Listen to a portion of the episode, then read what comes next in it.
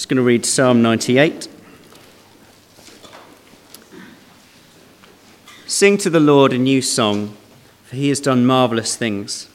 His right hand and his holy arm have worked salvation for him.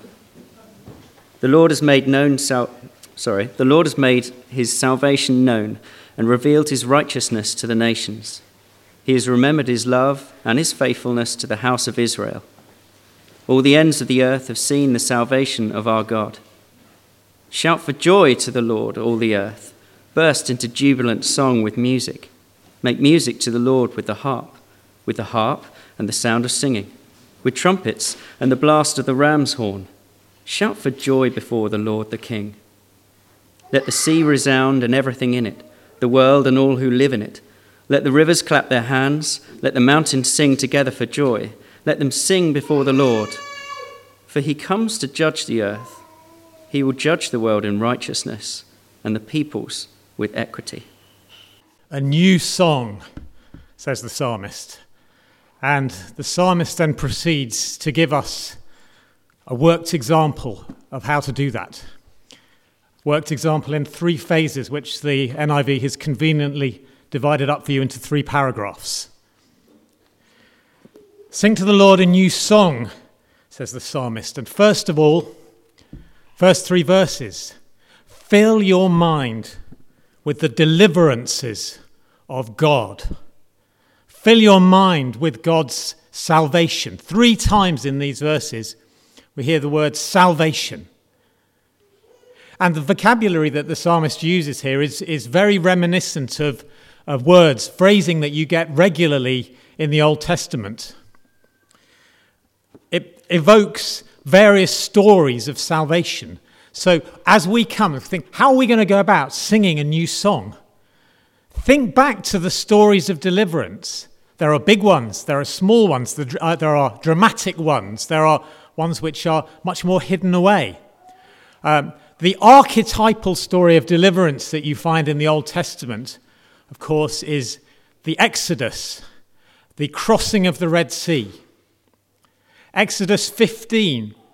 Moses and Miriam take exactly the advice of the psalmist here before he's written it. And they sing a new song, the song of Moses, the song of Miriam, as they celebrate God's deliverance.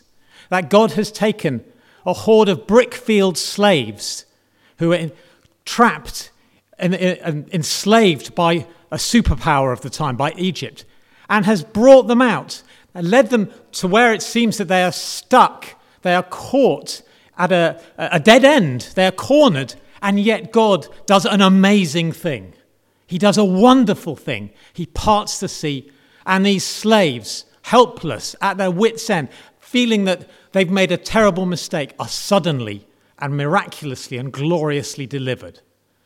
And this leads them to burst forth in a new song uh, you can pick up all sorts of other examples of this. On the other end of the scale, much smaller, more private.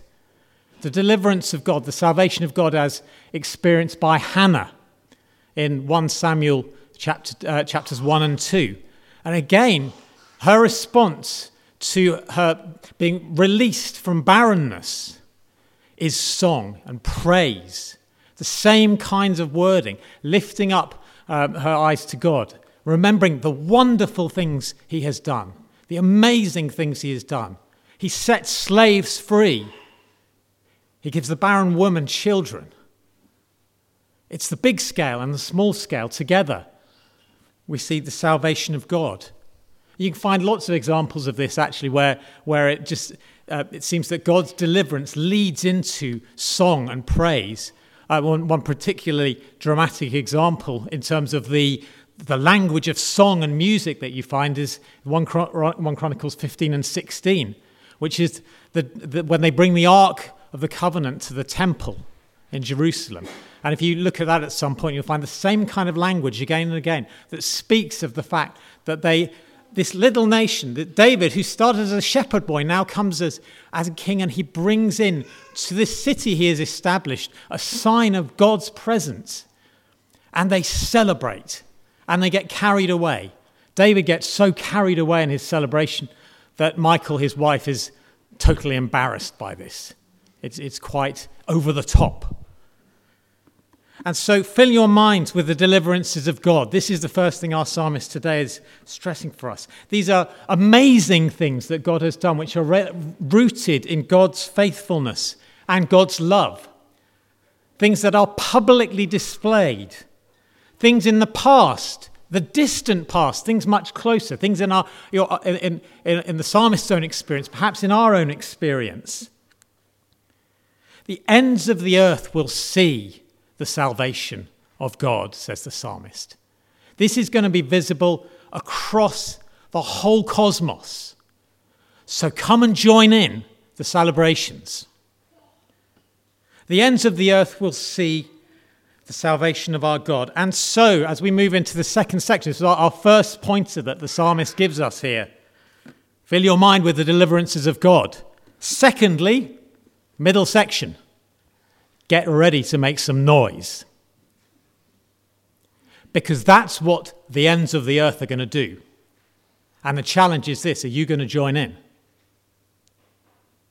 Shout for joy to the Lord, all the earth. Burst into jubilant song with music.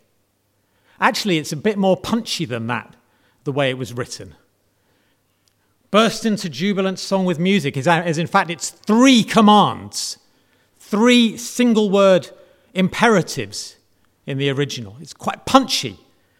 Psalmist says, Pitzehu, Varanenu, Vazameru, which means break out. Varanenu means give a ringing cry. At least that's what the main Hebrew dictionary says here. It takes this word, it says it's almost like onomatopoeia, you know, words that sound like their meaning. Rannan give a ringing cry. And Zamarus, Zamerus, start the music. Three, three words, three sharp bang, bang, bang. It's a bit like, on your marks, get set, go. Or lights, camera, action. Very much, it, it's not going to let you sit there and, and, and let this pass you by. Get ready to, get ready to make music. Get ready for the songs. Bring out your harp, which might be a little bit of problem. Has, has anybody here actually got a harp? I, am slightly troubled by the choice of the word harp here, because when I think harpist, someone's got one of these large things, and it's very calm, and you sit there doing this kind of tinkle tinkle sort of sound. I may be being desperately unfair to harpists everywhere here, but it's not an instrument that speaks to me necessarily of, of loud celebration. Um, but of course, that's, that's not a problem. What, what they've done here in the NIV is they've chosen the best reproduction they think to, to, to capture the idea of the instrument, which is actually a kinnor. Has anybody got a kinnor? Uh, this isn't helping either, then, perhaps. Well, this has been a, a long-standing problem. A kinnor is a kind of uh, an instrument with a, a, sort of wooden box at the bottom, two arms coming up like this, and a, a crossbar and strings coming down. And I think you could strum it or you could pluck it. But there's actually a very long history of sort of translating this into different instruments. So they didn't have harps in the sense that we do in ancient Israel. They did have, they had kinnors, and yet the, the NIV takes this as a harp. Often you'll see it translated as a lyre, but this is, is a very, very ancient tradition. So, in fact, the ancient Greek version of the Old Testament, they, trans, they, they sometimes actually did use the word kinura, which is the kinnor. They translated it directly from Hebrew. But here they used the kithara, which is a, another instrument altogether. So, right back in antiquity, people are already switching musical instruments. And this seems to me to be entirely faithful to what the psalmist is saying because he says, Sing a new song, and you can bring some new instruments. Bring your kinnor if you have one. Bring your kitara if you have one. But you might notice the word kitara sounds vaguely familiar because it's the ancestor word of this thing down here. The kitara goes via perhaps the zither and ends up with the guitar. So bring your guitar. And now we're into safer territory here. The psalmist, I think, is saying, bring something with strings to make some sound. Do you have a ukulele? Bring your ukulele. Bring your banjo and your banjolele. Bring your cello. Bring your five string fretless bass. That's for Jim. I'll even step away from my, my long standing prejudices and say, bring your violin if you have one, and your viola. Bring something that's going to make some sound to celebrate the deliverances of God with which you have filled your mind. You've filled your mind with this salvation. Now you're going to bring something to make some noise. But I think the psalmist then thinks we've got a little bit of a problem here because we have no amplifiers. And even if we've got 100 people strumming kinnors, it's not going to be very loud and we want volume. So, the psalmist says, Bring the trumpets. This is the high volume instrument of its day. You can bring, in fact, we've got two sorts here. Trumpets are the, the metal ones, I think, and then also the ram's horn, the shofar, which is almost the, the archetypal instrument of, of ancient Israel. Bring your shofar. And I like the way that the uh, NIV says we're going to celebrate with the blast of the shofar. This is not subtle. There's another translation, the New English translation says, bring the, it talks about the blaring of the ram's horn, which to me, it sort of brings to mind someone with one of those air horn things. You know, the, they press it's like a car horn. They are going to make some noise here. They are going to celebrate, and, they, and the world is going to know the ends of the earth will see the salvation of our God, and the psalmist is kind of saying, We're going to help with that process by advertising it. We are going to put some volume out there. People cannot ignore this because we have seen God's salvation. We will draw attention to it. We will celebrate it. We will honor God for this. Shout for joy. And why shout for joy? Because the King has come. The Lord is the King, and he has come to his people. The king is coming, so make some noise. Celebrate the Lord's arrival. And I'd like to jump forward, actually, a moment here, to an incident in the New Testament where we see almost this dynamic at work in, in a slightly smaller, perhaps quieter scale. There's no instruments involved. But in Luke 19, as Jesus comes to Jerusalem, and he rides on a donkey, and his disciples don't really fully understand what's going on. And yet they perceive somehow that God's king is coming. And so they start shouting, Blessed is he who comes in, the king who comes in the name of the Lord. So they celebrate the coming of the king and they start making some noise because they don't really understand all the ramifications of this. They probably don't really appreciate, well, they don't really appreciate yet that this is going to end up on the cross. Still less have they grasped the coming resurrection and salvation from death. And yet they appreciate that God's deliverance is on the way. And so they start to celebrate, they start to praise, they start to celebrate the salvation of God. And some of the onlookers say to Jesus, Teacher, this racket is not appropriate. Tell your disciples to be quiet. And Jesus says to them, I tell you, if they keep quiet, the very stones are going to start shouting. They're going to start celebrating. And this, in a way, leads us in to this final section here. We've had, you know, sing to the Lord a new song. Soak your mind in the deliverances of God. Get ready to make some sound. And now understand that as you praise, you are joining in the celebration of the whole creation. You are joining in the celebration of stones and water and cosmos. Let the sea resound. Some translations say, let the sea roar and everything in it, the world and all who live in it. So, in the middle of this psalm, we're planning to make some noise, and then it turns out we're joining in with a song that was going on already the song of creation. Let the rivers clap their hands. I've spent a bit of time chewing over this one. I find this a, hard one to envisage. I kind of get the trees clapping their hands because, you know, branches look a little bit like arms. And when a tree blows in the wind, it's almost like it's kind of, you know, you, you can kind of. But how can a river clap its hands? What does that even look like? What does that sound like? And I suppose part of the answer is that we're not here talking about a gentle, serene, you know, the Thames as it flows through Oxford kind of thing. We're talking about a raging torrent which is roaring and it's tumbling the rocks down and the rocks are crashing against each other. And this, the psalmist says, is part of the praise of God for his deliverances. And if you don't do this, if you don't join in, well, the world is going to do this anyway because it knows. Creation gets it even when we don't. The mountains are going to give out resounding shouts Actually, that takes us back to the same word that we commanded earlier, the one about give a ringing cry. It now says the mountains are going to do that.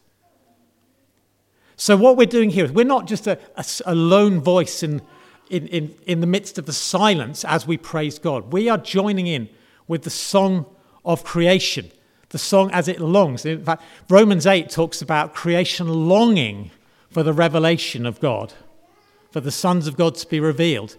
And I wonder whether this may, I hope this isn't too far fetched, there's a sense that creation is living between the times of seeing, of being almost an awareness somehow of God's creation. And it's longing to burst forth in the, when it sees the fullness of God's deliverance, which is on the way. And this, in a sense, is the challenge for us with a psalm like this, is that we do live in the light of the salvation of God in the past. And yet we also live in the light of our present challenges and the things that we cannot see and the things we do not understand and the things that are hard and the fact that we do face defeats in life. And yet we can look back and we can look forward as well because it's not only the song of this creation, in a sense, that we're joining in with here. If we jump, jump right forward into Revelation,